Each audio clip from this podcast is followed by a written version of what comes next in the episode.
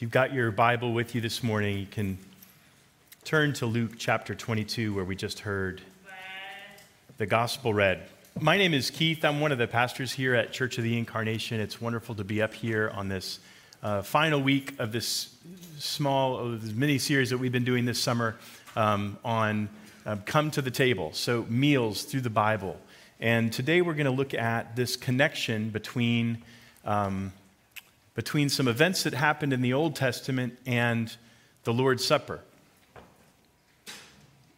It's interesting to think that text that we heard read from Exodus of the Israelites being trapped against the Red Sea and the pursuing Egyptian forces in mass chasing them, and that the food in their stomachs the, the food that was sustaining them and strengthening them for that journey, whatever was going to happen next, uh, whether they died there on the seashore or whether something happened that would enable them to get through across the Red Sea or somehow they couldn't escape.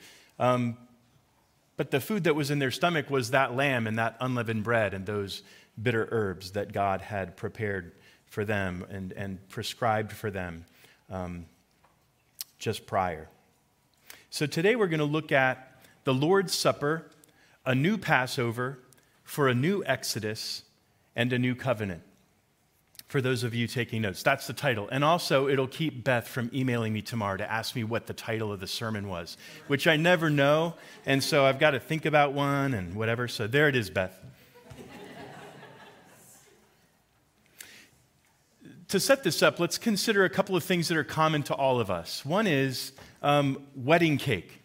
You know, all of us have probably been to weddings, and we love, probably most of us love cake. Um, and at weddings, the cake is good, right? I mean, it's not just a cheap, quick cake uh, um, that you get on the, on the aisle at Food Lion. It's usually really good cake. And if you had a 10 year old with you or a foreign exchange student from, uh, from a culture that doesn't have wedding cake, how would you explain wedding cake? To that person. Um, probably you wouldn't start with the metaphysics of cake. Well, you've got to sift the flour three times to get it really fine, and then, and then you fold the eggs in really slowly. I don't know how to make cake. I'm just kind of riffing here. But sounds good, right? Um, you would probably say, this cake, even if this is a very poor family that's hosting this wedding, Everyone can afford to make a cake. You don't have to feed everybody. You don't have to have an extravagant reception, a big feast. It's nice if that happens, but it doesn't have to happen. At least there's going to be a cake. And who eats the cake first? The bride and the groom, right? And and before it, things got funny and, and quirky, and we've got to put funny things on social media all the time people actually took care to feed each other the cake. They weren't stuffing it all over each other's faces. It was, it was a, a picture of how I'm going to nurture you. That we are now a family, and I'm going to take care of you, and you're going to take care of me. And everyone who is gathered at that wedding is going to have a piece of cake from the same cake. That we are now this extended group that's going to participate in this new family and support them and help nourish them and celebrate with them. That's probably how you would attempt to explain it to a 10 year old. You wouldn't just say, well, I don't know, cake is good and we're all kind of hungry and we're going to eat some cake because it's good. You would explain it that way to a two year old. Another way to think about what we're going to talk about today is Independence Day, the 4th of July. We just had it a few weeks ago, I was um, in Harrisonburg that week um, because Aubrey and Janelle were um, on pilgrimage in, in Israel. So I got to hang out at their house for a little while with some of their kids, and some of my kids joined us. Um, and we just got to walk right out on the street and see these fireworks. And every time I see this, it gets to me. I don't know if that's how it is for you. Um, but it's not just kind of like, oh, that's cool, pretty, colorful, loud.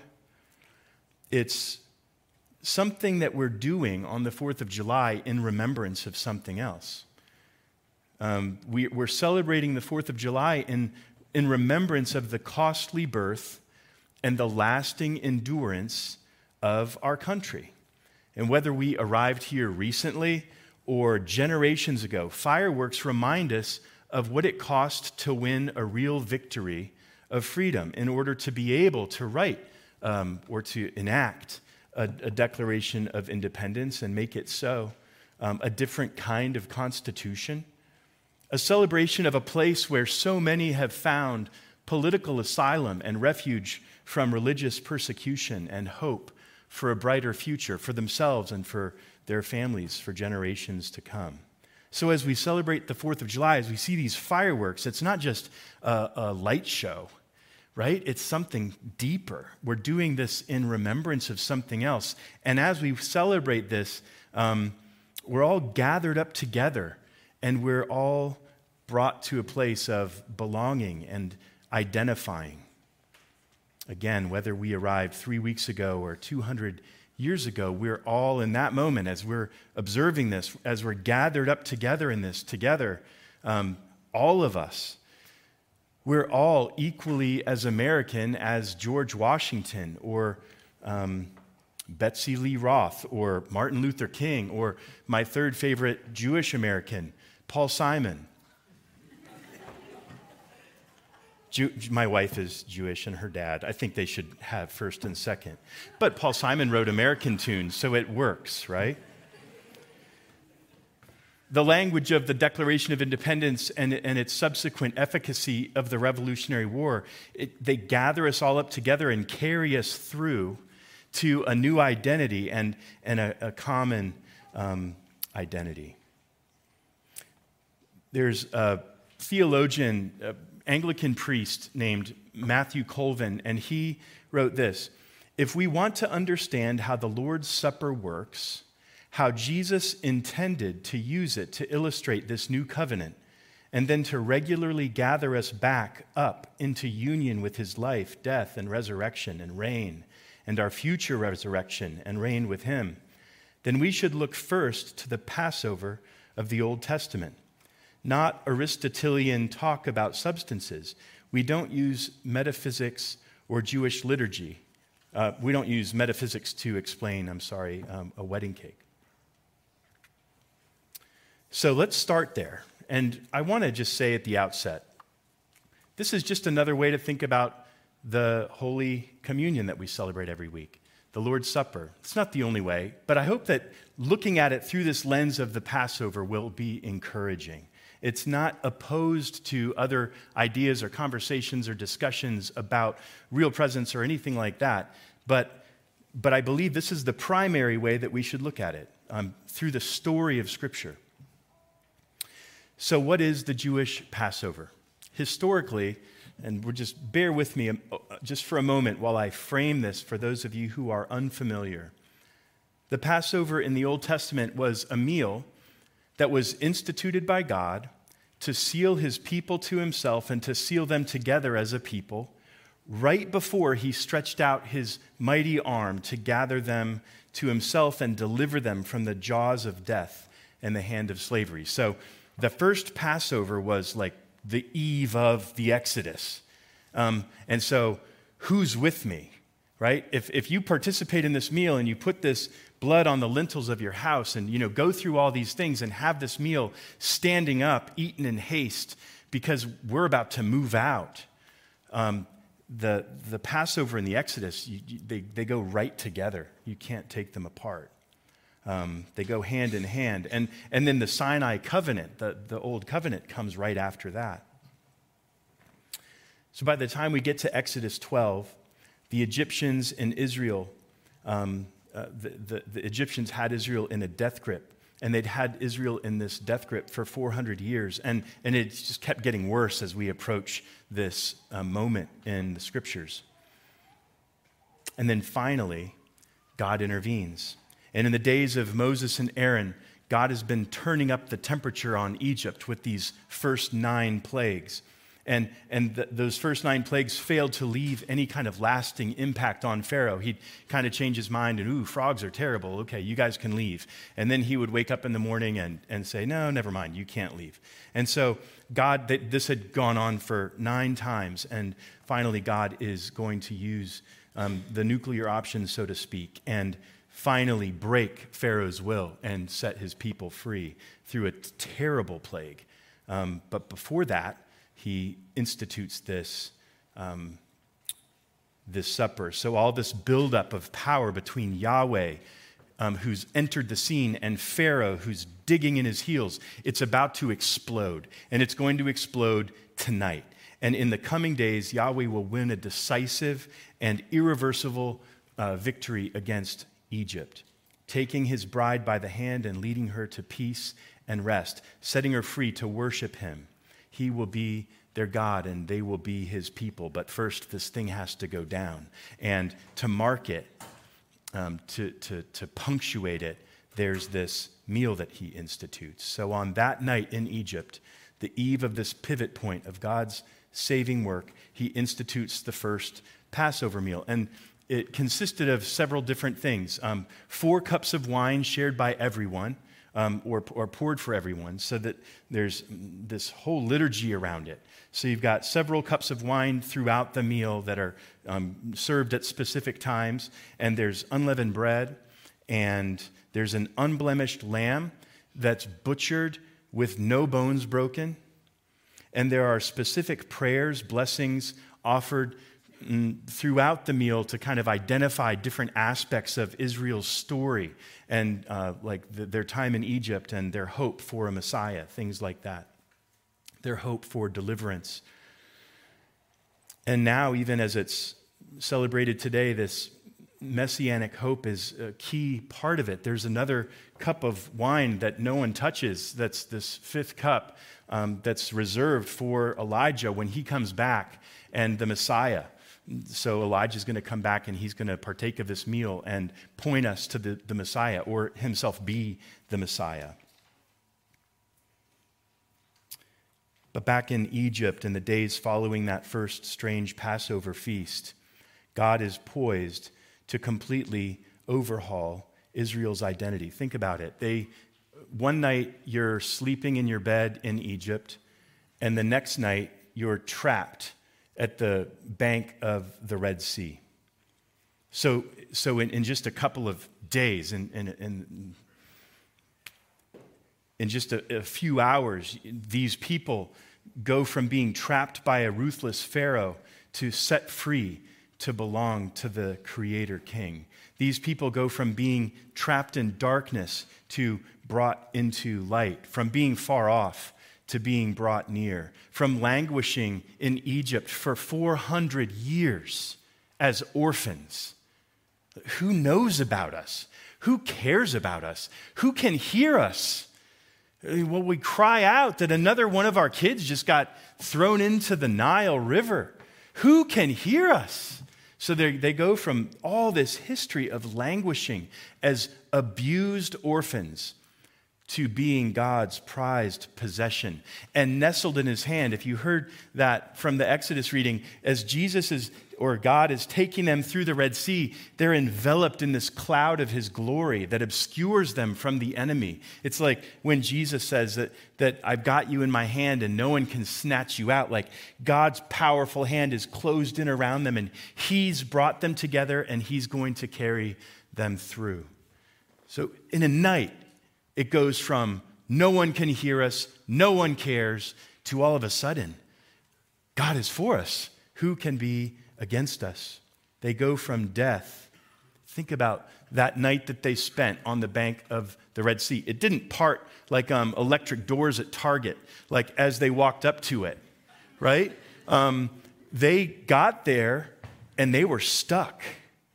And you can imagine like the hoofbeats and the chariot wheels and the clattering scabbards as the, and the cloud of dust, the dust cloud of imminent death, slaughter is getting closer and closer and closer, and they have to camp there. Probably slept really well, right? And then the next day, God commands Moses to stretch out his staff, and then he parts the Red Sea. So they go from death, no doubt, all of a sudden to this miraculous life as the Red Sea is torn from one side to the other and they go across on dry land. So, this Passover meal will, was in their bellies strengthening them for that journey and that night. And then the Red Sea was torn in half, opening the way to God's eternal or God's promised peace and rest. So God commands Israel to prepare and partake of that Passover meal once a year for the rest of time. That's really important because we participate in this meal every week. So there's going to be a lot of things that we can connect here as we um, get to the, the, the next part of our discussion when we get to this part in Luke. But in this, as they partake, they will do this in remembrance of Yahweh. It's a memorial meal. They do this in remembrance that, that God is their Redeemer, He is their victorious deliverer, He is the true and faithful king of his people. And he's bigger and badder than Pharaoh. And he's the king of all creation. He can rip a sea in half if he wants to do that for his people. But what does in remembrance mean? We're going to spend a little bit of time here because it can be a stumbling block, especially when you get in. If you if you're if you if you want to geek out on um, Eucharistic theology, there's all kinds of discussion, and this word memorial meal can almost be like um, a bad word in some circles because it sounds like it's diminishing some um, a miracle that's happening, um, and and that's not the intention. And and I I would want to avoid that pitfall. But I do want to talk about what remembrance means in a Jewish context, because it's very different than how it is in your context or my context. It's commanded by God here, um, instituting this annual Passover meal in perpetuity in remembrance of the Exodus events. And 15 years or 1500 years later, Christ, our Passover, he institutes a meal, um, a fulfilled Passover meal in remembrance of himself. Do this in remembrance of me. You can't get away from that. And he prepares, as he prepares to lead us through a new Exodus. All the meals that we've looked at a few weeks ago, when we looked at all these feasts that were um, instituted by God in the Old Testament, they're all memorial feasts. Um, and the 4th of July is a, a, obviously a significant cheapening of that.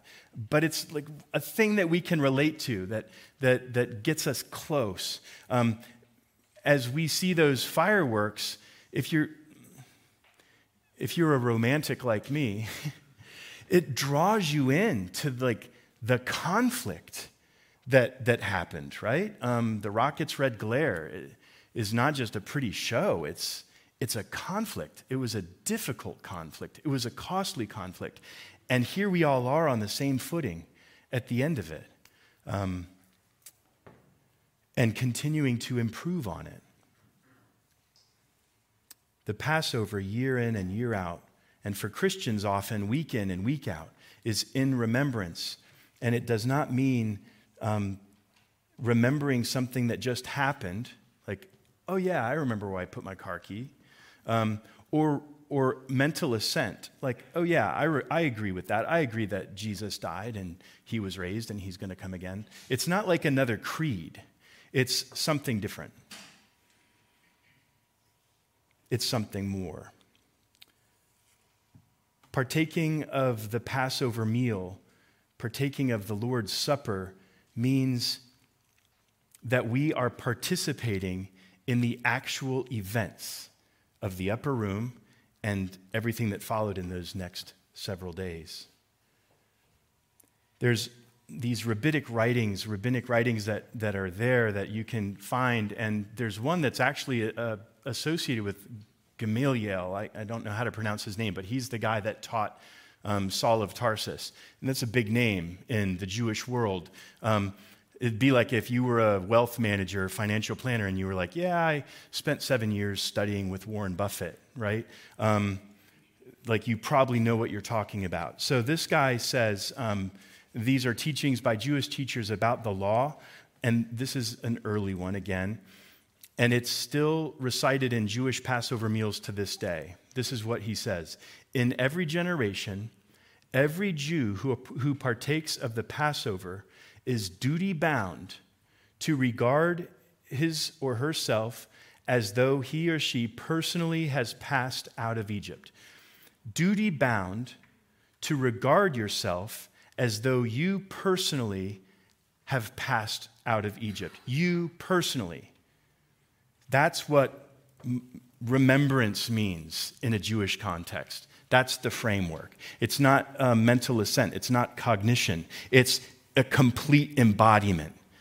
Um, and this is, again, a very Jewish thought. Back in the beginning in, in Exodus, we see the rest of the Bible set up as this conflict between the seed of the woman and the seed of the serpent, right? Like, Jesus was in Eve as the seed of the woman. Levi in, in Hebrews chapter 7, it says he paid Levi, the great grandson of Abraham. Levi paid tithes to Melchizedek. That was a meeting between Melchizedek and Abraham. But Levi paid tithes to him because Levi was in the loins of Abraham, his great grandfather, when Abraham paid tithes to Melchizedek. So in, in Jewish thought, your identity is wrapped up in these lineages. And so to come to the Passover meal 1,500 years later, as Jesus did with those disciples, they are in Egypt and they're taking this meal and they're hoping, they're straining to see what's God going to do next? Can God do anything about this? And they are going through the Red Sea. They are. They're not remembering that it happened, they're doing it. So, by partaking of this meal, their identity, their identity, is my identity. So, do this in remembrance means I actually participated in those specific saving acts of Yahweh. I was there. I was delivered from Egypt the same as they were. I was there, set apart by God. I was there, set free by God. I was there, personally, rescued, to become God's own possession. Their exodus is my exodus. The new exodus, as we looked with messianic hope, will be my exodus. God will come again, and all of us, by his coming Messiah, will be brought together in him. Paul picks this language up and this idea up later. Um, when he talks about being in Christ. And he, he talks about him personally being crucified with Christ. And it's no longer he who lives. Or, or he talks about all of us. Um, once we were dead in our transgressions and sins and marionettes of the devil to do whatever he wanted in Ephesians chapter 2. But then God intervened, God intervened and raised us up with him and seated us with him in the heavenly places. By the resurrection of Jesus and the ascension, it's like pulling something up by a root ball that we're part of. All of us were brought up there together and made new creations to do the new works that God has prepared for us to do. So that's background. As we now turn our attention to the Lord's Supper, how does this relate to the Passover? I hope, if nothing else from that first bit, um, that, that you see that the Passover meal and the Exodus, they go hand in hand. And, and, and this new Passover meal that Jesus is instituting in that upper room, and this new Exodus that he's about to undertake on our behalf, and this new covenant that he mentions, they go hand in hand as well. It's the next chapter this is a fulfilling chapter of that same story. It's not like a brand new thing that Jesus cooks up out of nowhere, like a new kind of meal that he's introducing. It's 100% a Passover meal. So, Jesus' celebration of this Passover and his institution of this new fulfilled Passover is amazing and pivotal. But it's not a brand new thing. This is a quote by N.T. Wright and then um, commented on by, by another scholar. He says, The Eucharist, this is a weird word, the Eucharist should be celebrated narratively, like according to the big narrative. It should be part of the story, embedded in the story. The Eucharist should be celebrated narratively. We need to understand that we are being inscribed into the story of the Messiah, his coming, his work, and his coming again. That is the crowning reality of the whole Jewish story. We must look at the Passover as a paradigm. How did Jesus understand this? How did his disciples in the upper room understand it? How did God's chosen people from the time of Moses in Egypt every year, leading to that Passover feast in a rented room, understand it? That is the great tradition we should look to first in order to frame our participation here week after week. The Lord's Supper is a new Passover prescribed, instituted by Jesus to seal his people to himself and to seal us together right before the new Exodus and, and the inauguration of the new covenant. I, I don't know if you noticed, but when, um, when Eric read the gospel, and it's only 20 verses, but 13 times in those 20 verses we hear the word Passover or Feast of Unleavened Bread, which Paul, uh, Luke doesn't separate those two things. The Feast of Unleavened Bread followed the Passover for a week. The night that the Passover lamb was to be sacrificed, that's the night of this meal. Jesus, the Lamb of God who takes away the sin of the world, Christ, our Passover, who's going to be sacrificed for us. He's unambiguously inserting himself into this 1500 year long tradition of Passover meals that God commanded everyone to be familiar with and to pass on to their children and their children's children forever. Jesus is this lamb stepping into this meal and sharing this meal with his disciples. It's a Passover meal. And it's happening right before another Exodus. And it's happening as the inception of a new covenant. So, just as Jesus says, all of the scriptures point to me, here we see evidence of this once again. It's a fulfilled Passover. In Luke chapter 9, you don't have to turn there, but I'll read this. It's the transfiguration, and, it's it's uh, when Jesus goes up on this mountain and he sees essentially the whole of the law and the prophets represented by Moses and Elijah, and they're having a conference. Um, and it says, Now, about eight days after these things, he took with him Peter and John and James and went up on the mountain to pray. And as he was praying, the appearance on his face was altered, and his clothing became dazzling white. And behold, two men were talking with him Moses and Elijah, who appeared in glory and spoke of his exodus, which, was about to, which he was about to accomplish in Jerusalem.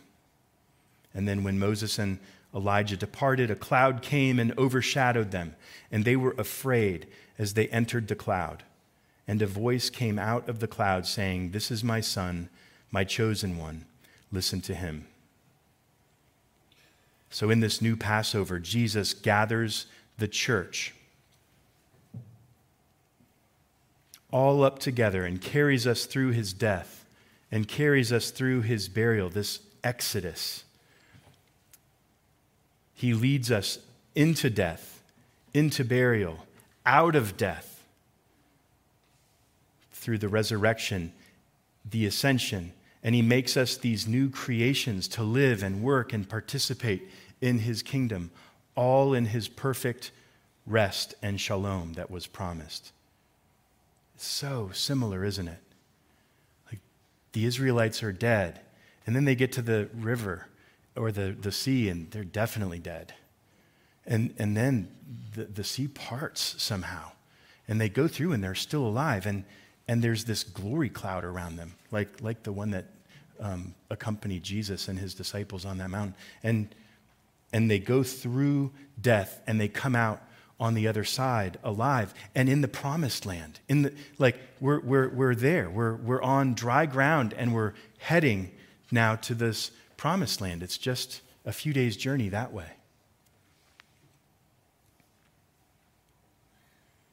So these people, we are gathered up and carried through.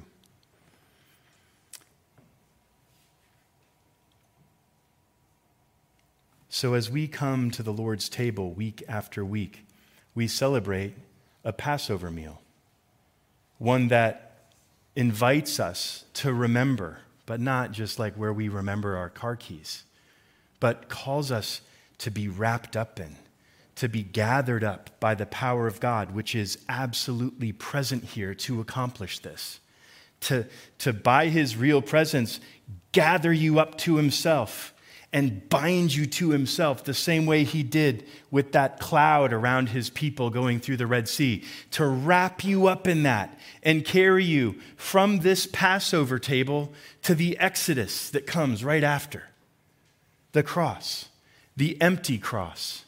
And not just the empty cross, the veil, not the sea, but the veil in the temple that was torn at that moment from top to bottom, saying, You can come all the way here. You can pull up a chair. And we have this face to face relationship through my spirit because I've caused you to stand in my presence, blameless with great joy, through the blood of an unblemished lamb that was butchered with no bones broken and pierced for your transgressions, and sprinkles you to cleanse your conscience and make you clean.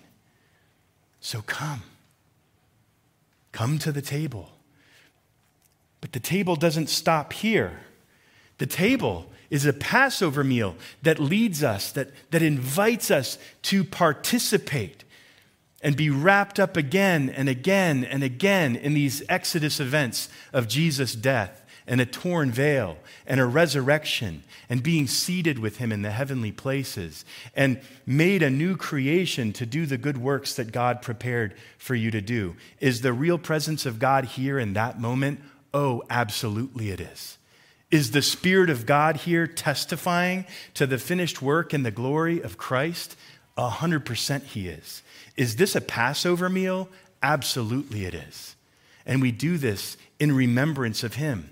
It's that kind of memorial, that existential, whole identity memorial.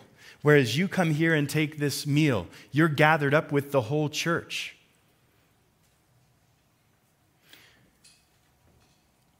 Young and old, sick and healthy, doubting and confident So, as we come in just a moment to celebrate this Passover meal, let's do so. Not just coming as if there's a, some interaction that happens somehow just with this stuff, but, but to, to allow the real presence of God to gather us together through this meal, this stuff, this food, and bring us through here. I love how our, uh, our stained glass here represents this the veil being torn from top to bottom, these colors of heaven and these colors of earth. That, that through this Passover, we come not just to the cross, but through the torn veil where we get this access to God by the blood of his Son, Jesus Christ. In the name of the Father, the Son, and the Holy Spirit. Amen.